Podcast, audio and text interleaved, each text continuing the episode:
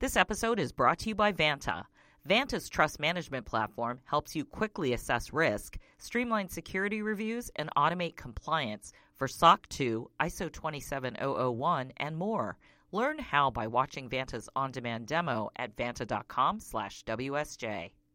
Coming up on Money Beat, for everything you know and hear about the Federal Reserve, it really remains a very opaque institution. We're going to take the lid off of it. We have Danielle DiMartino Booth, an insider, worked for a decade at the Fed and the Dallas Fed. She is the author of the new book, Fed Up, an insider's take on why the Federal Reserve is bad for America. This is Money Beat from the Wall Street Journal. Now, from our studios in New York, here are Paul Vigna and Stephen Grocer. Hello, everybody. Welcome to the studio in New York City. Paul and Stephen here, coming to you on the Money Beat Show as we so often do, and uh, a topic that we so often talk about, and one of probably the, the more misunderstood topics for as much attention as it gets. Talking about the Federal Reserve, of course. I mean, it is something that just especially since the financial crisis. I mean, it has dominated conversation in the markets. What is the Fed going to do? When are they going to do it? What are they going to say? I mean, all this tea leaf reading, you know, every single utterance, every single gesture, everything about the Fed gets dissected, sliced, and diced. But do you really understand the Federal Reserve. And I was going to say, even with your big wind up there, for you know, talking about the importance of the Fed, you might have even underplayed it. I may have even underplayed it.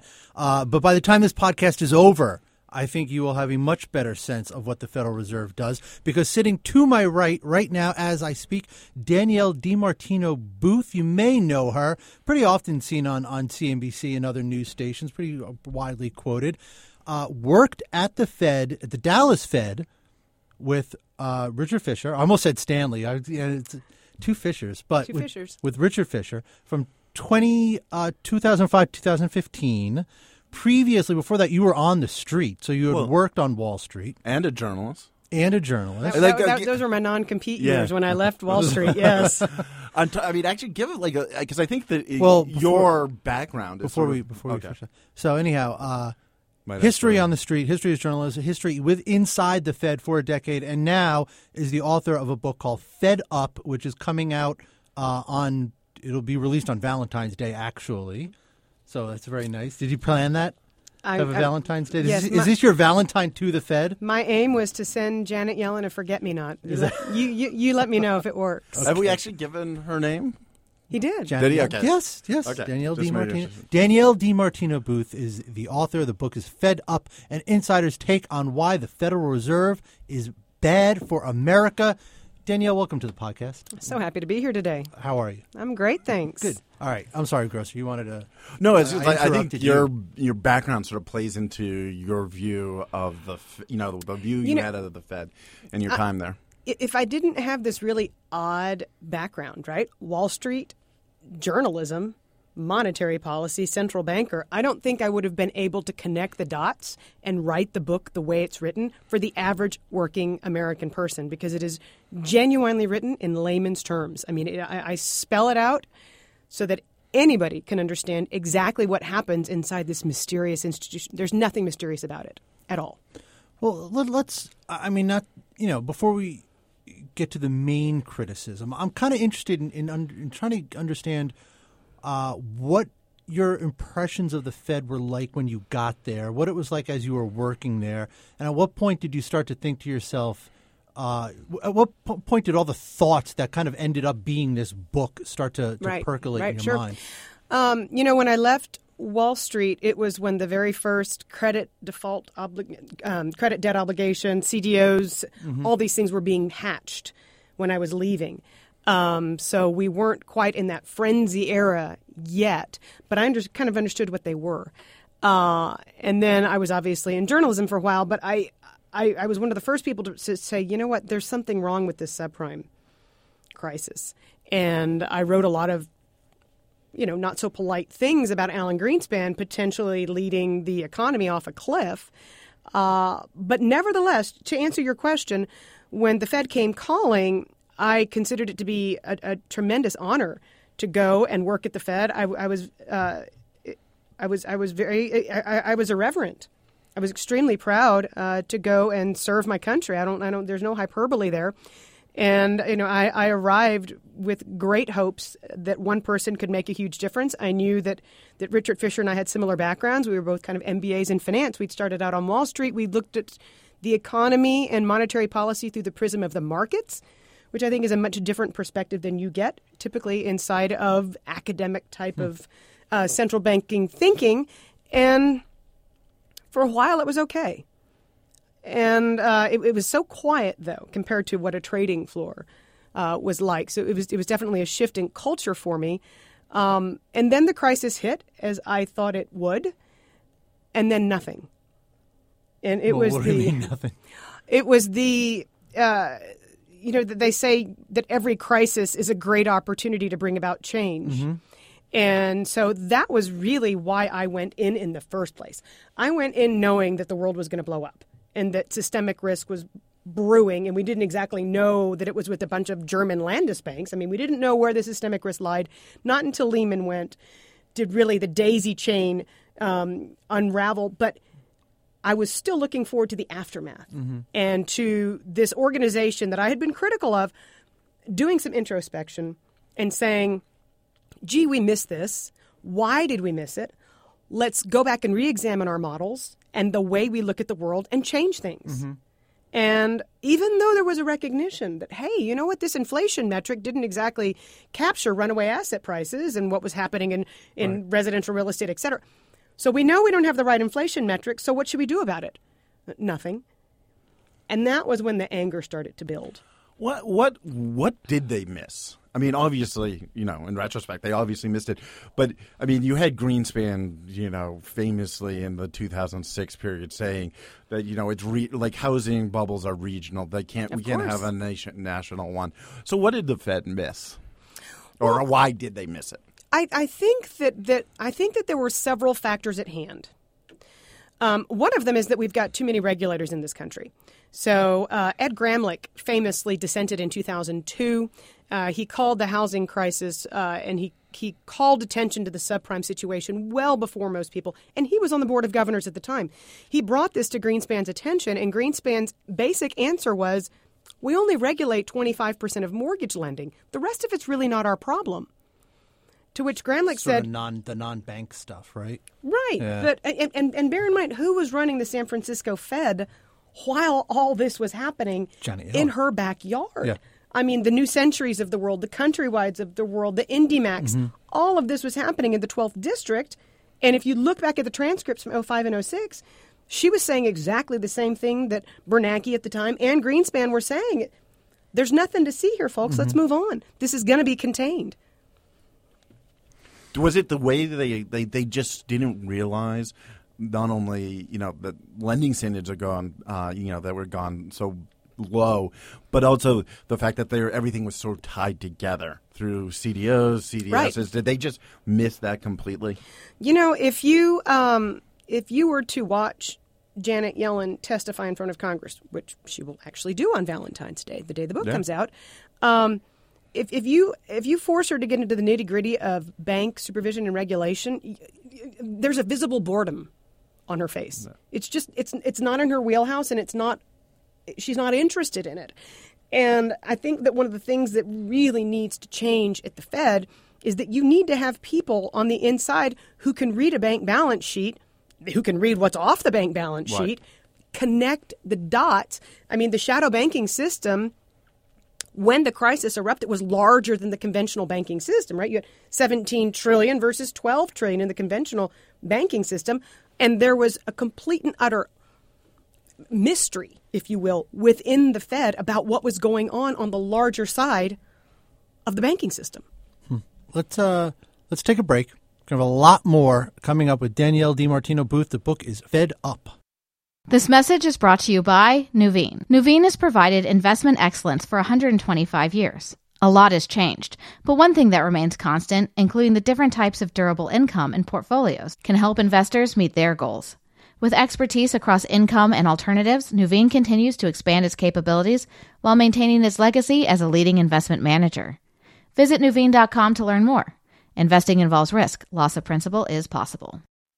Hi, this is Paul Gigot, host of the Potomac Watch podcast. Join me and my colleagues every week as we dissect all of the latest happenings in Washington. Check us out at wsj.com slash podcasts and become a subscriber on iTunes, Stitcher, Spotify, and the Google Play Music app. WSJ Podcasts. Listen ambitiously.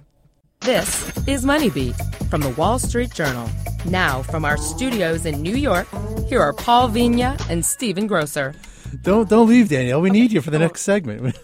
Welcome back They, to Money they, Beat. They've heard you and I debate the Fed. Oh yeah, yeah. They're- they're- well, this this is why you know you pe- people shouldn't leave either because this is good. You're tired of hearing me talk about the Fed. I don't know anything. Oh, come on, gentlemen, Danielle your thoughts, knows a your lot.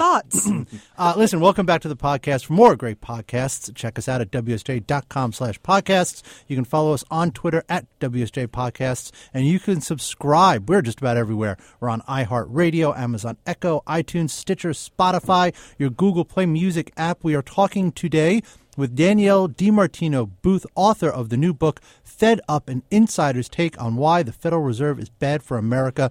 And, and you know, one thing I wanted to ask you, Danielle, is you look at the Fed over a really long term, and one real change I see is before my time, probably before your time too, you know, 60s, 70s, the 50s, the Fed was this really arcane institution. I mean, it still mattered to the street, but th- their public pronouncements were few. They didn't tell people what they were doing on interest rates. I mean, the market had to just guess from where interest rates went, what the Fed was going to do.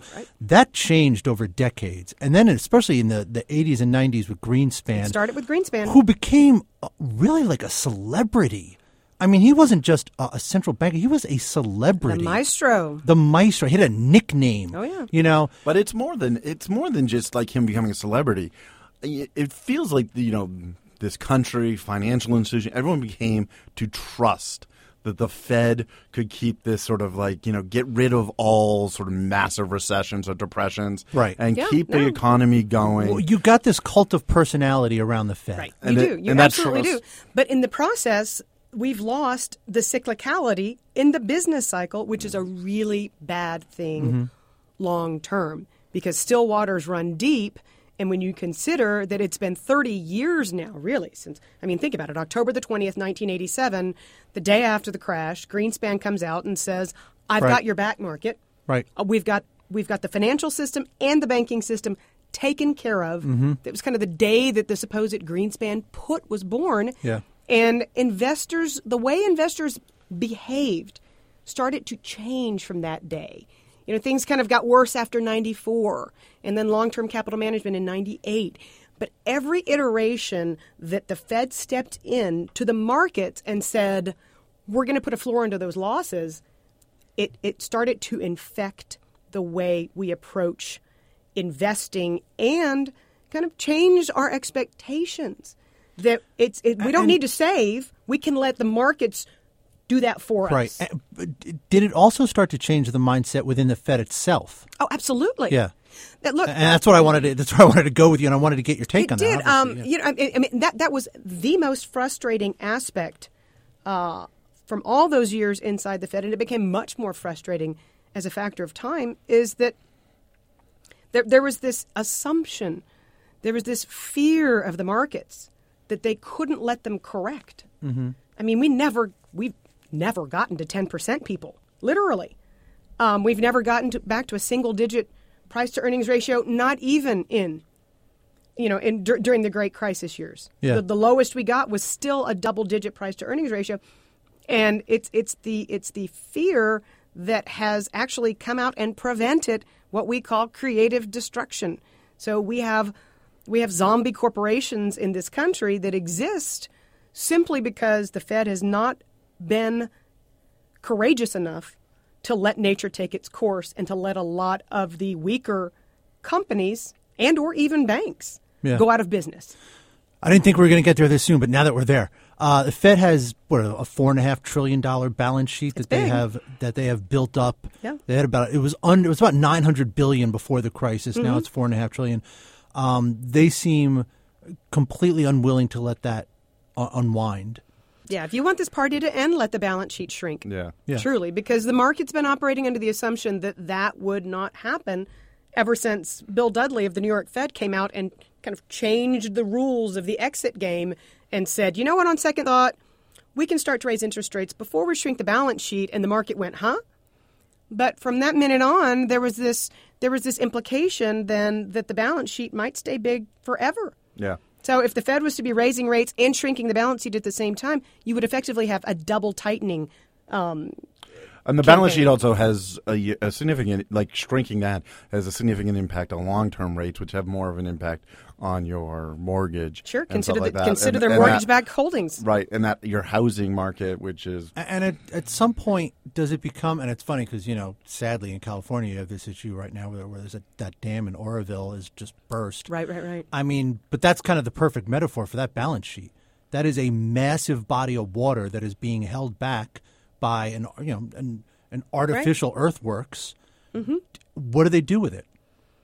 You know, I mean, the, these are the burning questions. You know, it's this is, you know, the, the Fed is really mired in a dilemma right now. You've got retirees, you've got pensions that are in, in tailspins. You have a certain segment of the financial system that is desperate to have interest rates rise, desperate for their functionality, for their ability to retire.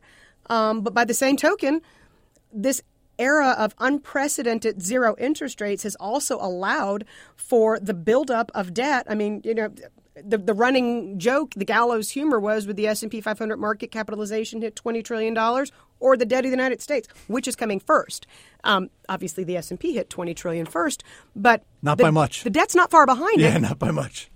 And the question is because the U.S. Treasury has, has decided to keep to keep the, the the duration, if you will, the maturity profile uh, so short, what's going to happen to the U.S. government? What's going to happen to corporate America? And what's going to happen to so many American households who rely on variable rate debt? What will happen if we have rising interest rates? Again, it's a dilemma. Savers need interest rates to go up, and borrowers need interest rates to stay down. And that's what happens when you stay too low for too long. This is a situation the Fed has created and put upon itself. That is my main criticism. And this this didn't really. I mean, the too low for too long. Really, actually dates back before the financial crisis. I mean, this started in you know Greenspan's policy. this was of- Greenspan's uh, yeah. measured pace, blah Yeah. blah blah, and that, that's why the housing crisis blew up, in, you know, right in the background because everything was very measured. And you, let's talk about like sort of the pension funds. I mean, pension funds in your retirement fund. I mean, a lot of the pension funds are predicated on this notion, this historical notion of seven percent return on you know sort of fixed income. I mean, we haven't seen rates near there in you know well over a decade at this point, if I'm not wrong. No, I, you know, I, I was listening to the CIO of CalSTRS, you know, one of the largest pensions on planet Earth, you know, talk a few days ago, and they're they're moving towards lowering their rate of return assumption to seven percent, Right. Um, Lowering it to seven. lowering it to seven. Yeah. gradually. But bearing in mind, every time you take those return assumptions down, that means that a state or municipality or a school district or whatever has to write a bigger check. Yeah. It's a matter of cash. flow. Right. Right. Baby boomers are not retiring in theory; they're retiring in practice. But you know, I, I was listening to him and the rumblings from Fed officials that are you know are starting to talk about um, shrinking the balance sheet and normalizing interest rates. It's a matter of watch what you ask for, because what if what if rates of return on fixed income get back up there? Yeah. Well, then you're you're in more than a recession at that point. You're in the soup with all the debt you've got out there. If mean- interest rates really were to rise to that extent, you would take it out on the other side and all their equity holdings and private equity, this and that, and real estate. It's it really. I I don't use the word dilemma lightly. And it's also, I mean, it's it's a big issue for the U.S. government. Oh gosh. I mean, and and it, we're, and I think the Trump administration is just sort of realizing this. I mean, there was a nice quote where Gary Cohn was sort of making this point to Donald Trump that like the fiscal stimulus he talked, this big infrastructure spending. Doesn't come, uh, you know, is going to It's be a not huge, free. It's not free. It's not free. And, And by the way- that's why we need private, uh, you know, investment Right. in that, which complicates it. And Donald Trump like looked like the description was he looked at the re- he you know his advisors on his campaign. It was like, why didn't you tell me this earlier?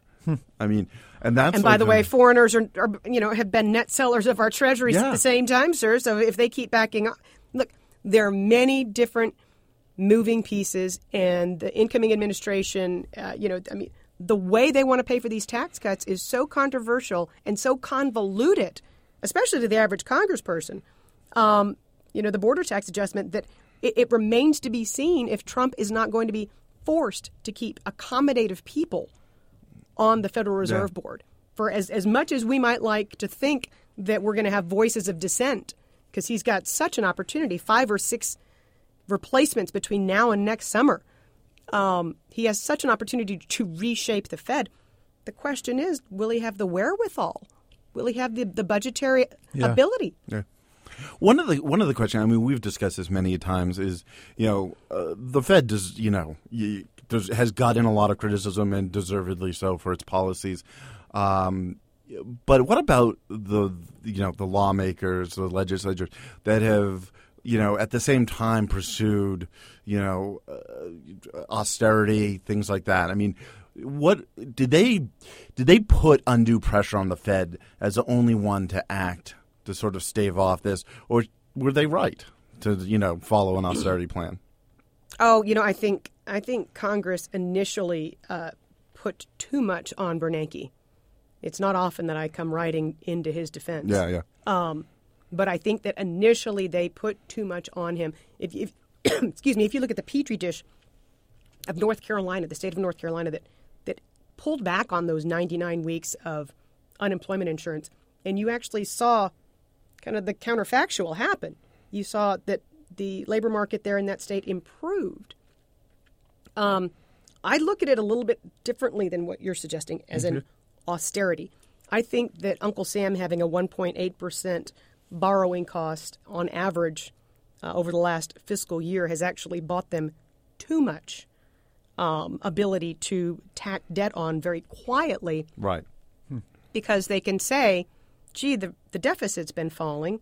Well, that, that's just that, that's simple math. Of course, the deficit's been falling. How could it not be when you've got interest rates at the zero bound? And it helps you not hit the debt ceiling as quickly. and Of course, like it's that. all it's all good optics, political, blah blah blah. But there are other things I think that Congress could have done that that they initially put the onus on the Federal Reserve to do for them.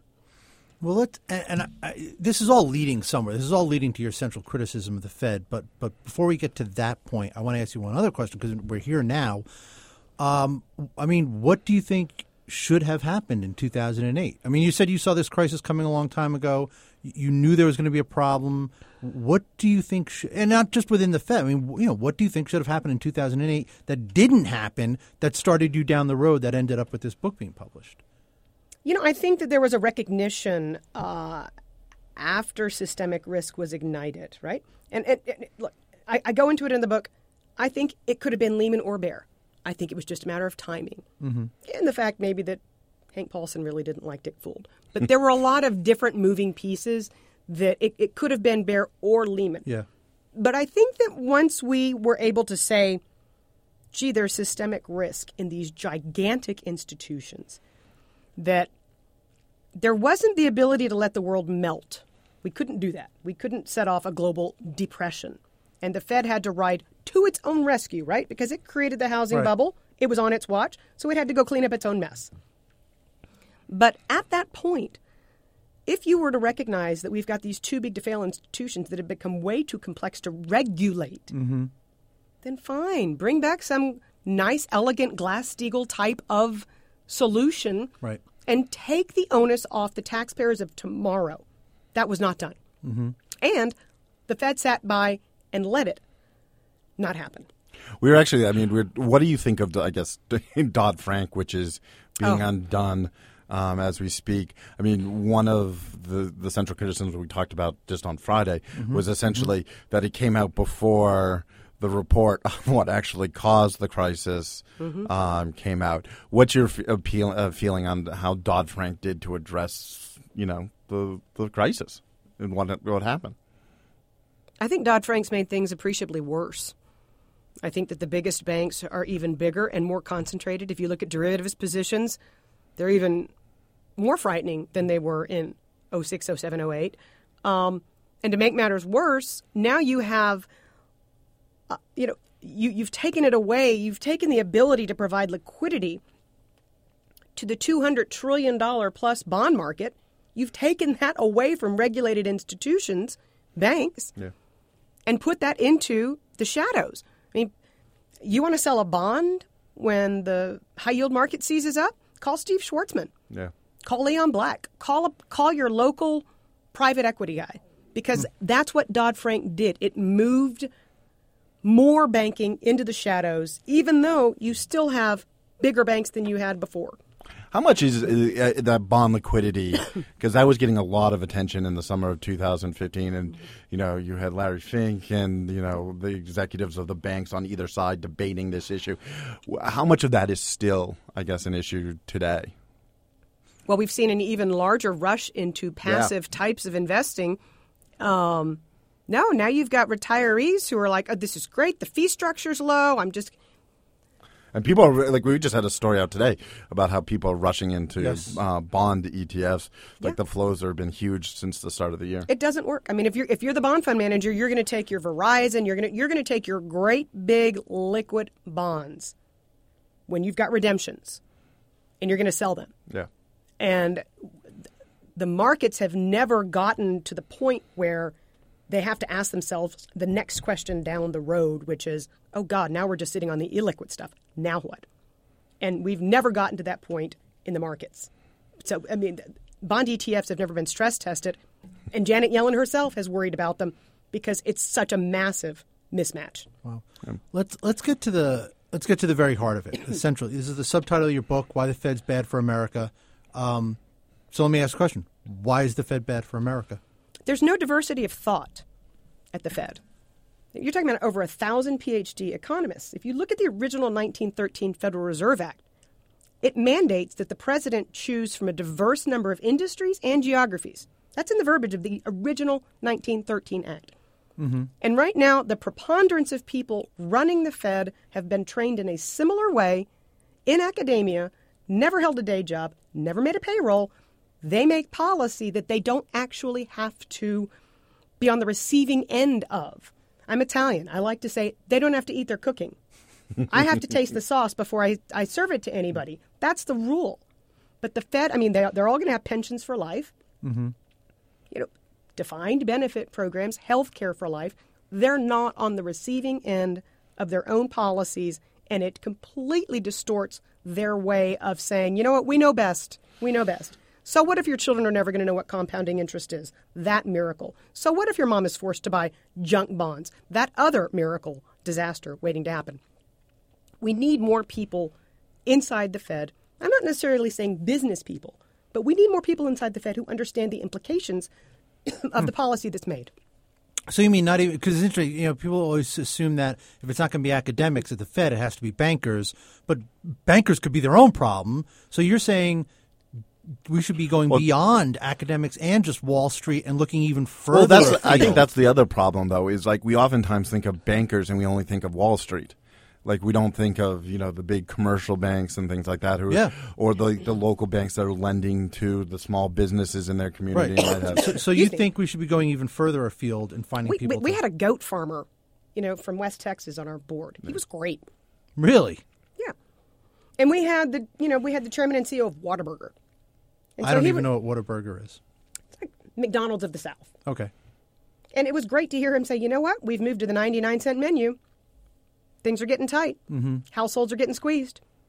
And you get that kind of information, you get that kind of real data that doesn't have to be seasonally adjusted. You start to bring in different viewpoints. Mm-hmm. And I think that's critical. I think it's missing from the Fed. And how does that? How do you? How do you do? I mean, if you had those people on your board, I mean, obviously you you and Fisher wanted that. You know, how do you get that thinking besides writing a book? I guess that's the answer. Actually, Read the last chapter. I mean, Yeah. look, power's too concentrated in Washington, D.C. and in New York. yeah. California is the largest economy. Texas is the second largest economy. These people should have per- permanent votes. How much? How much do the regional feds have people on their boards, like you know, the the goat farmer, um, or is it was that really you know sort of only the Dallas Fed or uh, Fisher and you having? You know, I really couldn't speak to Yeah. other district Sure. boards, but I can tell you that that the New York Fed board has had its own fair share of um, having too many foxes in the henhouse. Yeah. no kidding. Uh, we have to leave it here, and that's actually a great place to leave it. So, Danielle DiMartino Booth, thank you for coming in. Thank you so much Really having me. Thank you very appreciate it.